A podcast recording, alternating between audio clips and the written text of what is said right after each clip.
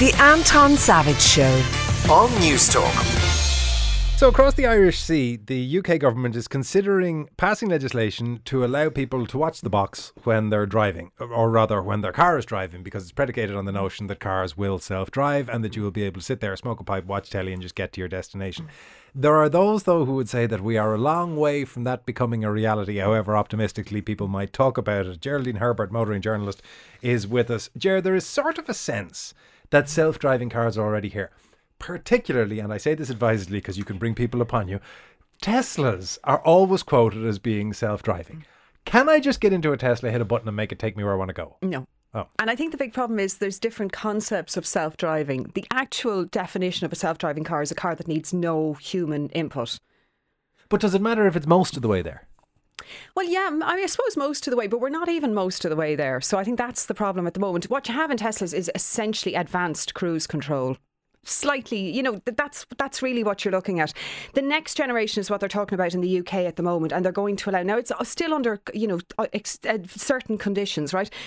So they have this new system, automated lane ca- um, keeping systems that are going to be on some cars towards the end of the year. They'll be mainly the really expensive ones. We won't see them rolled out in any sort of mainstream models for a long time. And they're essentially sort of a robust combination of automatic lane keeping, which is on a lot of cars at the moment, and adaptive cruise control. So the two together will keep you in your lane. It'll adjust the speed to the car in front of you. Now you can only Now, use sorry, it. for troglodytes like me who, who are still 20 years behind everybody else, what this means is it senses the car in front and matches its speed and keeps a set distance, and it sees the lane and keeps you in it effectively. Yeah, so it sees the lane by just the lines on the road, right? So it does it simply by that. But also it's cruise control, but it's adaptive. So if you have set your cruise control, but the car in front slows down, normal cruise control doesn't know that. Adaptive cruise control will slow your car down in accordance with that. So that's essentially what it is. So it will do all of those things. But the um, the, the provision is it has to be on motorways, so it's like traffic only going in one direction. There's no pedestrians, no cyclists, Which and is still great, though. Oh yeah, and it'll go at about 37 miles an hour, so about 60 kilometres. You know, so it's it's it's still an assistive system though. You're still supposed to be ready to take over the wheel if necessary. And I think there's about a 10 second they're, they're, they're reckoning. I suppose the concern about it is though humans always push things to the limit and you just know that they're going to get engrossed in that book or engrossed in that as a TV show or whatever and not be ready to take over. So I think we're at that kind of line at the moment where you have to when you're relying on humans to take over there's always a worry. But motorways, from everybody's perspective, are among the safest and easiest places to be. They're straight, the, Mm. Yeah. the ramps feed everybody in, so there's merging, there's no junctions, there's no traffic lights, there's no pedestrians. Yeah. Yeah. What about in the real world of most of Irish transport, which is Mm. A roads, B roads, and, and the urban environment?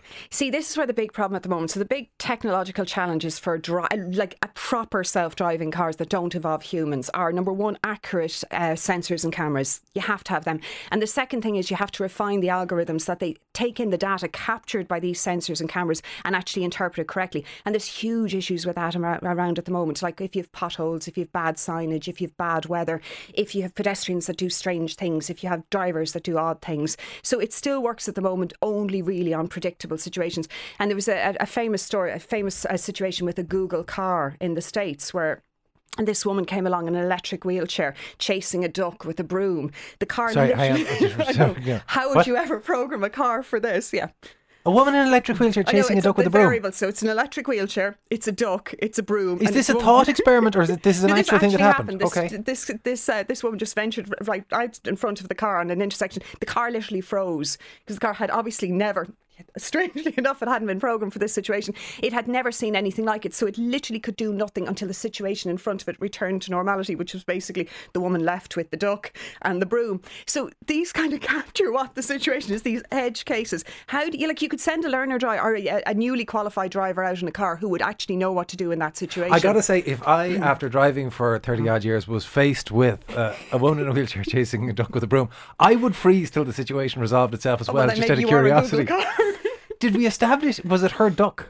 I have no idea where the duck came from. I doubt it was if she was chasing it. So I, I don't know. Well, if it's your duck, you would chase it. You're not going to let your duck go on its own. Well, maybe not. Maybe she was chasing it away from. I don't know. But anyway, so the Google car just literally froze and thought no idea how to do with it. Well, So- this raises a thing though, because there is a there is a philosophical thing that isn't it the trolley car question. This is when an, when AI is faced with a decision about the relative merits of people's lives. So somebody steps out in front of you, and the choice of do you run into them or do you swerve and hit the pedestrian on the path. Yeah. that kind of thing will get extremely tricky when you start into the algorithms, won't it? Yeah, so there's kind of two schools of thought on the trolley question. One is we don't allow the trolley question ever to happen, that we have a situation where we have ironed out all of those issues before we get self driving cars. Because the, the other problem with the trolley issue is when you ask different countries who they'd save, they all give different answers. So some apparently Asian countries would, would sacrifice young people for elderly people, whereas if you ask in European countries and they're presented with a situation of, you know, do you kill the mother and the child or the elderly person, they mow down the elderly person in favour of the. Yeah.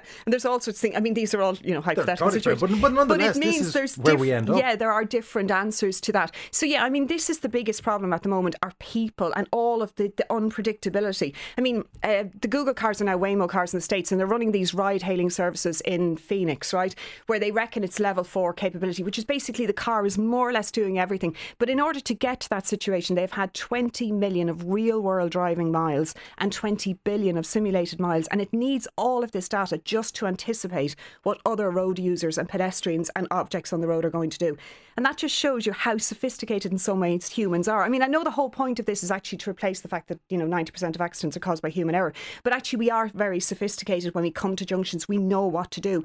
And you can't really program that common sense reasoning that humans have into AI at the moment. And that's the biggest stumbling block. Moving a car from A to B is not the issue. Although the counterpoint to that is that uh, side by side with the, the incapacity to program in reasoning, you can program in a great deal of safety. Like if you oh. handed a lot of it over to the AI, probably Yeah. already, you mm. would have net fewer deaths than we currently do.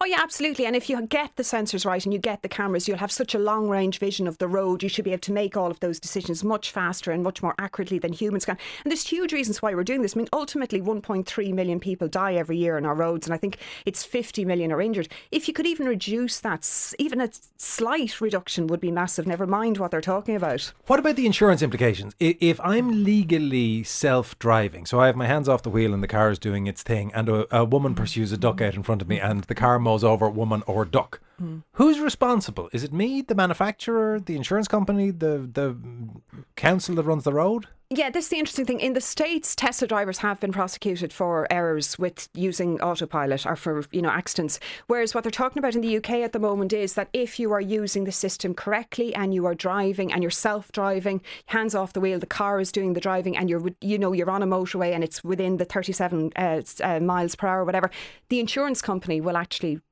be at fault, as in they will pay, it won't be the driver.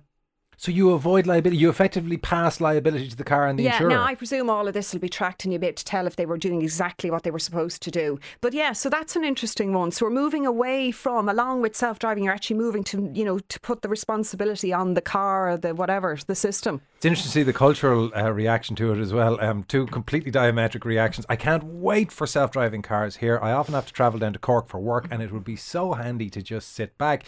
It would help massively with tiredness too. While another says, I can't even put my car in cruise control because I'm too nervous. I can't imagine using a self driving car. Gotta be handy. Yeah, be handy. absolutely. Yeah. If you were a betting woman, how long before you think real self driving arrives? Okay, I think the next stage are trucks because there's a global truck shortage, a truck driver shortage. So there's huge amounts of research going into that at the moment. That'll solve a lot of problems. Robo taxis are probably the next thing we're looking at. But in terms of an actual self-driving car outside your door, where you jump in in the morning and go get me to such and such, I'd most experts say we're a decade away from that, from private ownership of a self-driving car, an actual real. I don't have to get involved. No steering wheel, no pedals. That's what we're looking at. Of course, one of the downsides where you mentioned the trucks thing, one of the single largest employers for men, particularly non college educated men, is driving, whether that Yeah. be commercial truck drivers, whether it be taxi drivers, all the rest of it. And it skews, I think, 90% male. A lot of people going to lose a lot of jobs if all this happens. huge ramifications in that sense. Yeah, but I mean, as I said, there is a, a truck driver shortage at the moment. It's not just in Europe; it is globally, and that's why there's huge resources. Now, having said that, the famous global chip shortage that we're all sick to the teeth of listening to, that's going to slow things down considerably as well. So the timeline is a bit skewed at the moment. Ger, thank you so much. That is Geraldine Herbert.